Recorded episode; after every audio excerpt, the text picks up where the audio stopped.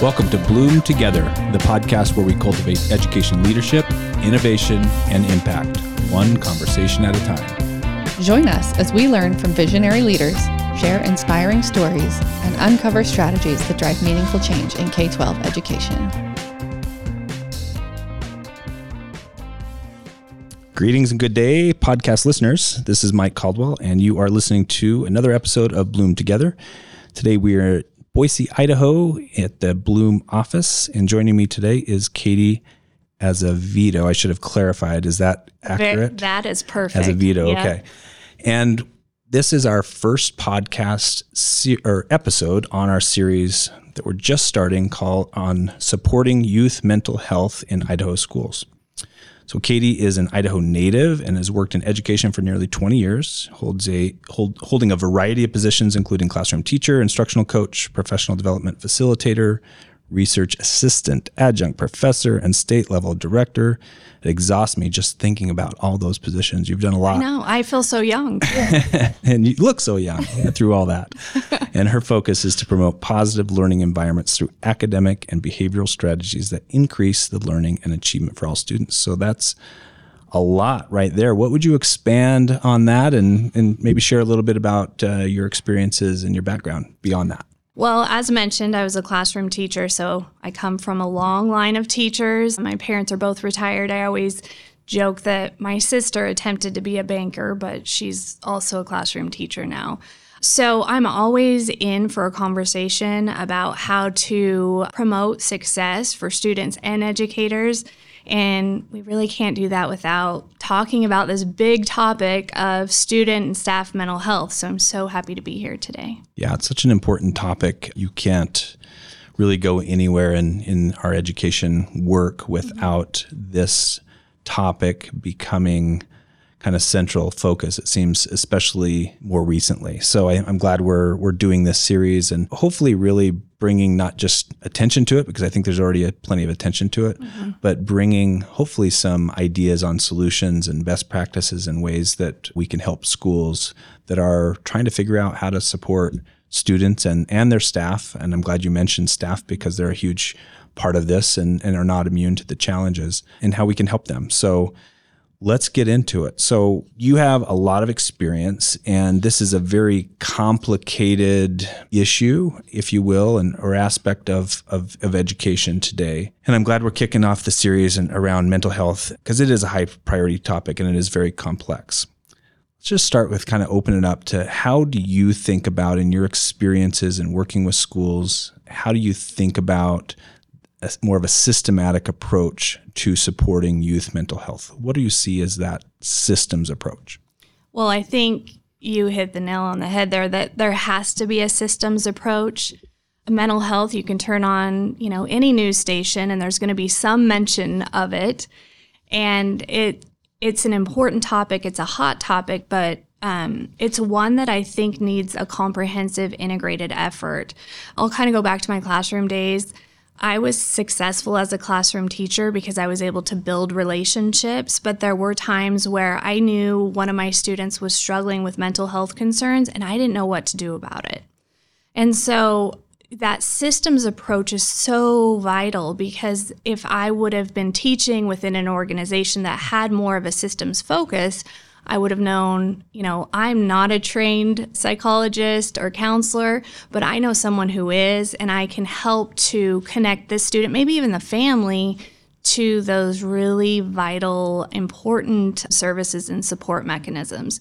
So, thinking about that, and then thinking also about my time as an instructional coach, I was in a unique position where I was an instructional coach K through 12 and really thought that I would spend most of my time on instructional delivery and bringing in resources. And 99% of my time was really helping staff and students build relationships and also that element of behavior management. So, if we're talking about mental health, we're talking about behavioral health, we're talking about social and emotional competencies, we're talking about uh, behavior management, we're talking about well being. These things are all connected. And so, knowing that this is such a big issue, we have to look at it, I think, from a, a different lens. And that really kind of brings me to approaching student mental health with six areas of focus. And you could call this a systemic approach, you could call it an integrated approach, comprehensive, but really thinking about your system, whether you're at a large district or a small district or a rural or remote school, or maybe you're in an after school program, really anything that touches the lives of kids. How are we organizing our systems and our tools to work most effectively and efficiently? And so, boiling that down to really six elements of a comprehensive system, I really think, you know, element number one is that common language. So, are we all talking about the same thing in the same way? You know, how are we defining mental health? How are we defining mental illness? Because those are two very different things. How are we defining mental health supports or services? Again, as a classroom teacher, I wasn't a I wasn't a trained clinician. However, I definitely had a role in the well being of my students. And so we all have our role in just kind of defining what that is. I think starting with that common knowledge base and common language is, is key. The second one is, and, you, and we've already talked about it, and Mike, I think we're going to keep talking about it, is this systems approach. And so we need to create a sustainable system for all of our efforts to be housed in. And we'll talk a little bit more later on about MTSS and PBIS, positive behavior supports, and also ISF, the Interconnected Systems Framework. So we want all of our efforts to stick around. I always like to quote Dr. Horner, where he says, Don't do anything new unless it's worth doing for at least 10 years. It's so, good advice. Yeah. yeah. And as educators, we fail that oftentimes. Yeah. And a lot of it, you know, is top down, and a lot of it is just us trying to be on survival mode and do what we think is best. But to really build something that's going to last the test of time and make it system dependent, not person dependent. So I always say, you know, if this whole group, this leadership team, or this individual wins the lottery and moves out of this position, will these efforts last? Right. And I think what you said first in, in terms of the six elements. Mm-hmm. Having common language and common definitions of things is really important from a system standpoint. And it's not it's it's not held behind a vault that just the administrators or school counselors or support staff know and understand. Mm-hmm. It's it's throughout. We all understand what these different words or systems mean and and how they're applied and those types of things and that's really important for that sustainability so that it's not locked up and taken away with one person if they leave. It's it's part of your system as a as a school. I'm so I'm glad you said that. And I think there's there's some complexity in the jargon that is used mm-hmm. with, and we're going to get into you know a little bit later into the, this acronym soup that is so common it's so common in education period, but specifically in this, in this area, when you talk about MTSS and PBIS and all these, you know, these mm-hmm. different things, not everybody understands what all those are and how they apply and, and things like that. So I'm glad we're going to kind of unpack that for our audience. So what else? So you have common language mm-hmm. is really important. You have systems that we're going to dive deeper into right. at a later time as kind of element number 2 mm-hmm. Where would you go from there? Oh, probably my favorite one, which is positive relationships. So, you Me know, too. if we're thinking about education, if we're thinking about accomplishing something in the business world, it all boils down to relationships. And it's not something that we often slow down and really talk about. You know, what does it mean? What are the elements of a developmental relationship? The Search Institute does a great job with that. But different dynamics as well, I think, are really important. So when we're thinking about relationships, we're thinking about what are the staff to staff relationships? What are the staff to student relationships? What are the student to student relationships? And what are the staff to family relationships? And we've all worked in organizations that some are really good in areas and, you know, some of those dynamics could use some work. And so just being mindful of it and also having those conversations with all the stakeholders involved. There's really no priority, not one that's more important than the other, but one thing that you know we should all take away is those staff to staff relations those adult interactions those are really setting the climate and culture of our school, what's acceptable, what's not acceptable. So we need to be intentional with what we're modeling for our students as well. Absolutely. Yeah. My biggest question is why wasn't that mentioned as number one? I don't know if these are in any order, but I'm huge on the on the relationship side, and I say that tongue in cheek, but but relationships are so core and critical right. in what we do in schools. Right. Yeah. yeah. I mean, they're they're everything. Yeah. So we have common language, we have sustainable systems, we have relationships. What else? What are the other key elements? I really think that you know, within schools, we need to look at what environment are we providing. And so I would say the fourth element is really that safe environment. I'd like to kind of add on to that. So it's really my goal with my work, my why is to help organizations create environments that are positive, consistent, predictable, safe, and equitable. And we can see where those are, they're not the same. They're very complementary of one another. So we've got to be really consistent as adults to make an environment that's predictable. That'll lead to safety. We also want to be positive. We want to be proactive, not just reactive to, you know, issues that arise as we go. Once we have those elements in place, we see great things happen and we always have to go back and revisit how are we creating those environments. Something I do want to mention with a safe environment, it's not just about the physical environment even though that is so important.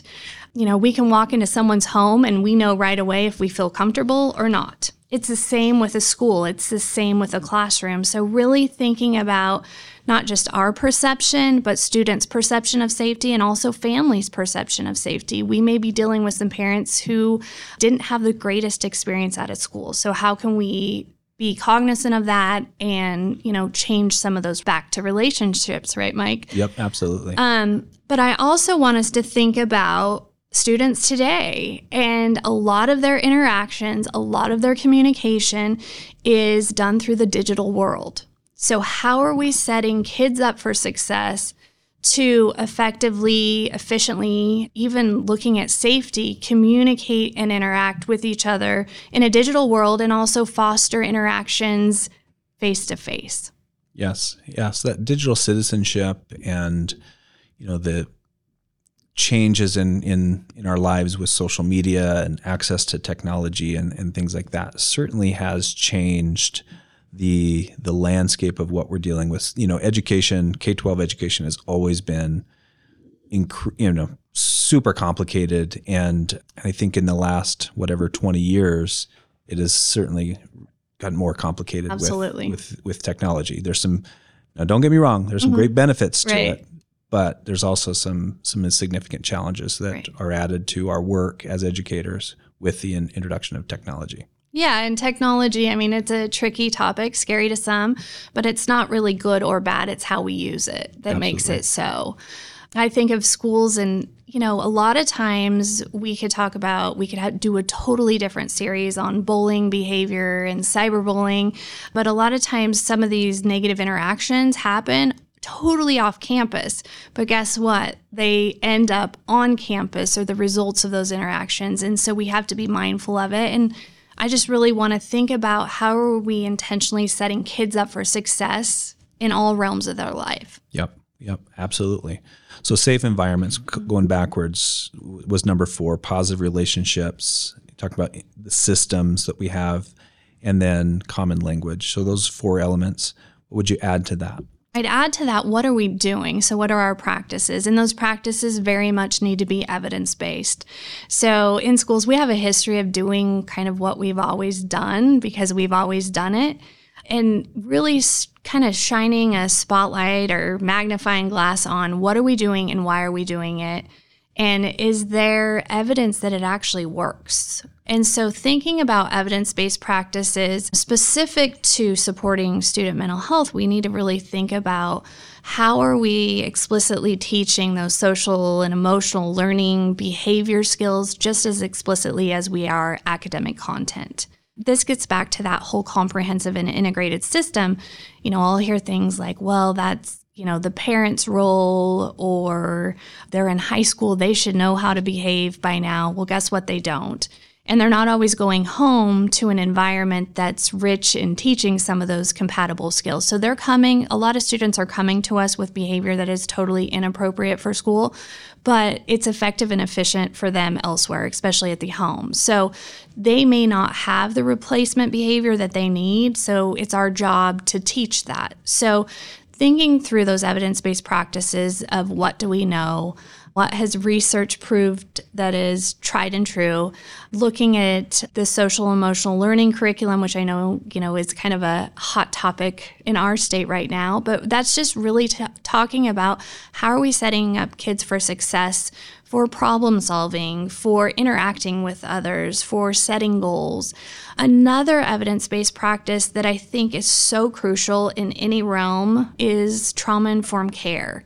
So, how are we looking at students and staff and, and maybe doing away with judgment as to what's wrong with you and moving towards what's happened to you? And how has that impacted the way you see the world, the way you react to the world, and looking at you know, not just students and staff, but how are our policies trauma informed? How are our practices trauma informed? And what can we do to reach out to the community? Yeah. Can we go back to the, both of those are huge aspects of the big picture that we're talking about the social emotional learning and support for students and the trauma informed care. Mm-hmm. Going back to social emotional learning, why do you think that that has become so politicized, I guess, recently. And I don't want to give it too much, I guess, emphasis because I feel like we've, from the beginning of education as we know it mm-hmm. in, in K 12 education, there's always been elements of, of teaching students you know how to behave socially mm-hmm. within a school environment and those types of things so i don't feel like this is new ground right. necessarily but all of a sudden it's it's become for some a politicized conversation why do you think that is I think it goes back to our element number one of lacking of a common language. And so a lot of times I think we're having conversations and we may feel that those sitting around the table are having the same conversations, but we're actually defining those key terms differently. And so the conversation, we're not all in the same boat, rowing in the same direction, if that makes sense. Yeah, absolutely. Yeah. Thank you for clarifying that. And there's a number six. What would you say the last element of a healthy system is? And this is the one, and I probably shouldn't put it as the last one. These are in no order. But to really thinking, you know, back to those relationships and the adults modeling what's appropriate and what's not appropriate, we also need to model self care. And so I just had this conversation with a different organization earlier this morning, and staff wellness is a huge issue. And a lot of times we'll talk about self care, like join a walking group or, you know, think about your nutrition. But I think we need to look at it from a bigger level or lens. And that's really organizational wellness because, you know, if you're practicing all of those things that are leading to individual wellness, but you're going to work every day in a broken system, it's really difficult to carry that out. So we really want to think about how are we modeling staff wellness, mindfulness, how are we disrupting indirect trauma at the individual level and then also at the organizational level. Can you give an example of what is what does self-care look like in a in a school setting? Yeah, I, I could give probably more of non examples, but thinking back to my own experience, I felt like I was most effective when I was I had the necessary resources, the necessary time. I had a, gr- a collaborative group to lean on where we were all, you know, after the same objective. And so I think those items are really, really important. Also, down to the individual level, I know that I am less triggered when I'm rested. So, how can we provide an atmosphere for staff where they are coming to us, they're healthy, they're rested? If there is a, a disturbance, which there always is going to be, there's a mechanism of support for the staff as well. Yep. Yeah, and you hit on a couple things that I was thinking about. Time as a as a big one is having. You know, I tried to do this as a as a principal is is having some built-in time for the individual to do the work mm-hmm. that they need to do because teaching and, and all the things that we do in mm-hmm. education mm-hmm. is really complex and takes time and thought and, and you need that individual time but then also that collaboration time a, a way time and structure so that whatever my job is, teaching or counseling or whatever it might be, I have opportunity to work with my peers and collaborate and learn from them and to work on some problem solving together so you're not isolated. And and so sometimes you think of self-care as just what do you have to do to be by yourself or to take that time for yourself which is definitely part of mm-hmm. it but sometimes that an important part of self-care is being able to access and be around people that you need to be successful in what you're what you're doing. Absolutely. I think you know something that i have a lot of conversations around with educators and clinicians is that sense of belongingness for kids. And I think we need that for staff as well. Absolutely. Absolutely. So, if those are the key ingredients for a successful system, and thank you for walking through those. And just to review, we talked about common language, we talked about systems, and and we're going to come come back to that in more detail. Positive relationships, safe environments, evidence based practices, and that's when you talked about social emotional learning and trauma informed care as some examples, and then self care. So those six elements as being critical as part of ingredients for a successful system. What do you see as the biggest gaps that schools are often trying to fill within those systems? I think the biggest hurdle we have is that typically we're reacting. And so there's very little time or space or even resources for us to set up that system. And of course, we can get into there's some missing ingredients within the systems, but really looking at how can we create something, kind of do our due diligence at the beginning of the process rather than having to put out fires throughout the school year. Yeah, and why is that? I mean, is that just because there's this change in leadership or is it an inconsistency in approaches? Is it why why is that a problem? I think we can always depend on change. We're always going to have new staff, administrators, we're going to have new families, students. And so, how are we setting up that back to systems so we're ready for change? How are we onboarding new students mid year? We're going to get kids all year long. I always tease, especially during testing season, right? That's when we see an influx. So, how are we setting up the system?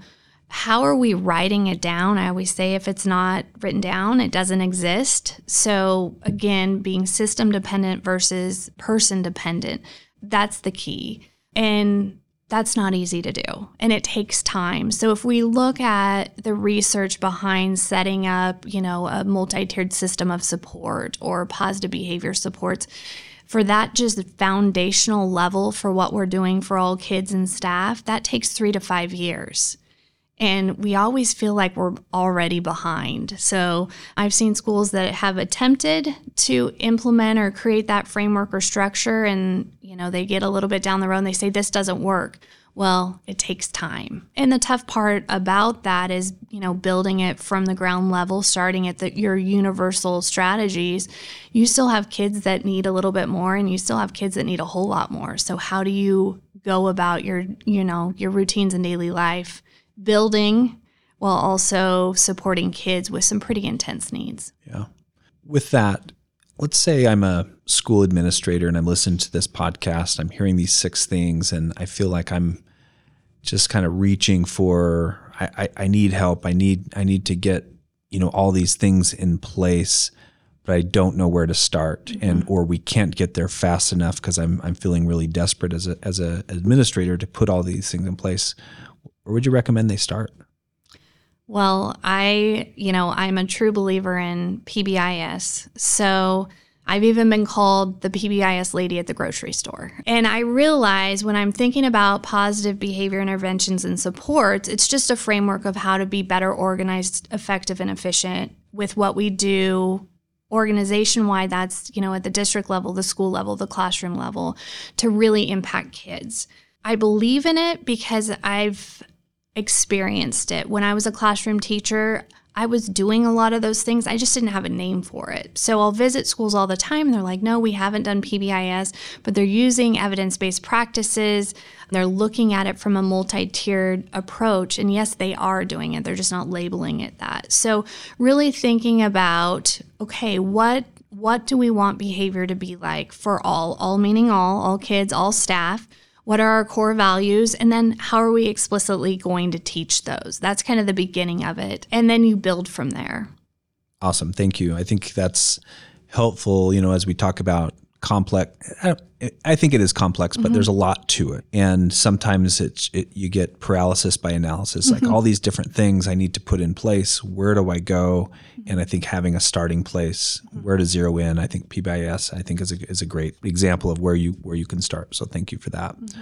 So, as part of this podcast, we're trying to identify successes and examples where schools and systems are doing things really well.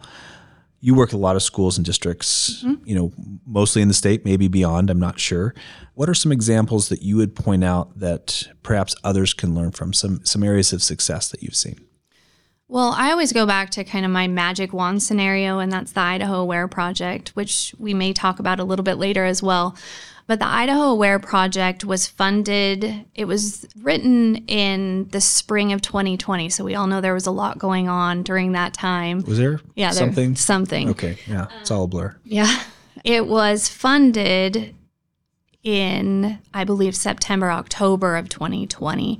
And so that is a, the Idaho Aware Project is funded through SAMHSA, and it's really focusing on student wellness. SAMHSA is, just for our listeners. Oh, you're really testing me here. just oh, you don't need to know the acronym, but what, what in general, what is, Yeah. what is SAMHSA? So, SAMHSA is the substance abuse mental health kind of leg of the federal government where they're looking at providing support and funding. Thank you. So, yeah. But the Idaho Aware Project was written by the Idaho State Department of Education, and I was lucky enough to be a part of that team. And so we could look at all of the other projects that had taken place nationwide and in the state of Idaho because we are unique and what works and what do we need rather than we're going to try to buy a program or a package and make it work from there. And so it's very comprehensive. The focus is on rural school districts because when we look at the research, they're typically done in these huge urban districts, and that does not look like a lot of places in Idaho. And so the three districts participating in the Idaho Aware project, again, that's a Idaho State Department of Education project, are Marsing School District, um, Glenns Ferry School District, and Kimberly School District. We've been working, we're on year four of the five year project, and they're all very similar and very, very different. And so each came into the project at different levels of implementation of evidence based practices. They had different resources within their community or lacking resources within their communities, and they are doing really, really great things. Again, I mentioned that we could kind of build everything we needed in. So those three rural school districts, they each have a district level executive leadership team. So what are we doing as a district? When we look at, you know, the implementation blueprints, we really need to do it from a district perspective and then it boils down to leadership teams at the school level. And so they have all of those in place. They've received multiple trainings at different levels. Not everyone needs to go to every training. And so their school leadership teams and executive leadership teams have received tier one of PBIS training, tier two of PBIS training, and will go through tier three of PBIS training in the summer. They've also received training for all staff within each of the districts on trauma informed care and really boiling that down to what are some classroom practices that we could use because we all know it's an issue. We all know the theory, but what are some things that we can actually put to use when we see kids, you know, next Monday or Tuesday? They've also received sources of strength training. I was new to sources of strength. I went into it thinking it was a suicide prevention program. It's so much more. It's all about staff and student wellness and creating that sense of belonging. So they've received all of this support. They've also attended some regional and national conferences. And one of the most unique elements of the Idaho Aware Project is that we are able to place a mental health clinician within each of those school districts. Wow. And so we're really trying to move away from co located. I think back to my teaching days, it was very much co located if we had one at all. To integrated. And so that clinician is actually integrated into the district. They are there all day. So typically, if a clinician or someone from that field is coming in, we're, we're coming in to put out a fire. Well, in this approach, we want them built into the climate and culture. So we're trying to decrease stigma of mental health supports. We are trying to make them a safe person. That clinician is also a part of the leadership teams. So yeah, a lot of the work they do is at that tier three individualized level, but they have great ideas for tier two and tier one. And so building them in to the project from the base level and then building up from there. Wow, that's awesome. So the, those three districts were Glenns Ferry, Kimberly, and Marsing. And I have a, a some time set aside. Mm-hmm. I'm going to go out and talk to Norm Stewart and his right. team out in Marsing. Mm-hmm. So it'll be good to dovetail off of this conversation and actually go in and talk to that district and learn about what they're doing with the Idaho Aware project as well as kind of their whole community school model, which right. will be a really fun conversation to have. So, with the Idaho Aware project, you mentioned those three schools. Are those the only three schools in Idaho? And is there an opportunity out there for other schools to be part of this in some way? Let me come back to that, Mike, because one thing I want to mention is a barrier because we can't just talk about, you know, this magic wand scenario without also talking about brick walls we've hit. And one of those is a lack of clinicians in the state of Idaho. So, for one of my first experiences, having the funding, having, you know, a well written plan, we're not building the plane in flight, we know exactly what we're after. I didn't think or I didn't expect it to be so difficult to find those trained, licensed clinicians to place into schools. And so now we have the money, we have the funding, but we don't have the individuals or we don't have the right individuals. So we want clinicians that are trained to work with kids. We want them to have a rich background in trauma informed care. So I just wanted to mention that great things are happening, but it's not without struggles as well. Sure. Yeah. Yeah.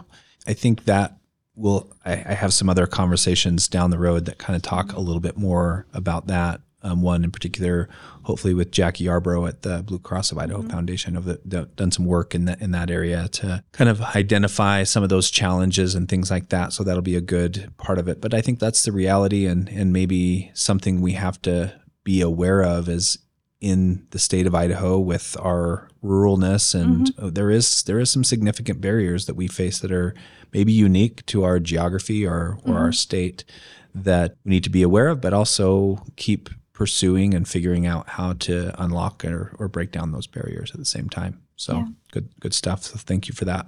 Can I go back to your original question before yes. I started talking about barriers? Because you brought up Jackie Yarbrough from Blue Cross of Idaho Foundation for Health. And she is on the advisory board for the Idaho Aware Project. So she's very aware of the work that's being done, the impact, the outcomes from that work. And so, Blue Cross of Idaho Foundation for Health has actually funded a cohort of schools that's very much modeled after the Idaho Aware Project. So, my goal with Idaho Aware Project, I know it's only three districts, and there's a you know a hundred plus districts in the state of Idaho. But if we can create some exemplars, some places where you can actually walk through the doors and see it being done and see how it's being done, I think is so powerful. And so Blue Cross has replicated kind of at a smaller scale, but very intentional, very much following the research, the implementation blueprint and has identified and is working and I'm providing the training for Parma School District, Notus School District and Cascade School District and we're starting from the ground up and we're building our tier 1 system for MTSS, PBIS and then eventually adding in those mental health supports where we get into that interconnected systems framework. Awesome. Yeah, and that's those exemplars is really what we're looking for and saying here's here's where it's working really well. Mm-hmm. How do we replicate and expand that to other schools and exactly what you're talking about. So good for you. And and for those schools maybe that are out there trying to figure out what to do and how to what this might look like in their own district. We mentioned, you know, these these schools that you just mentioned mm-hmm. and you know and maybe And they're very friendly. Yeah, maybe there's an opportunity for a little field trip if you're listening Absolutely. and trying to figure out what this might look like in your district. Gas up the vehicle and take a drive to either Kimberly or Marsing or what was the other one? Glenns Ferry. Mm-hmm. I hope those districts are okay with that. So. I'm sure they are. All right, Katie. Anything else? Um, I know we're going to come back to some other um, parts of of this conversation, specifically with MTSS and PBIS. Mm-hmm. Anything else that you'd like to share at this time that maybe we didn't uh, touch on? Just that I think you know, student mental health, behavior, well being, again, all connected that's kind of everyone's responsibility. And so, how can we come together as organizations, as stakeholder groups, to, you know, kind of all be in the same effort to build the same thing that's sturdy and sustainable? Yeah, well said. And, and I think it summarizes this conversation really well and also creates kind of a nice jumping off point for a lot of other conversations that we're going to have as part of this series on supporting youth mental health in Idaho schools. So, for those that are listening, thank you and tune in for our future episodes around this topic. And once again, thanks, Katie, for your expertise and your time on this topic. Thanks for having me. Thank you for joining us to explore education leadership, innovation, and impact here on Bloom Together. We encourage you to continue these dialogues in your communities, classrooms, and organizations. Be sure to visit bloom.org slash together where you can discover more episodes or click join the conversation if you'd like to be a guest. Until next time, keep learning, keep blooming, and keep making an impact, one conversation at a time.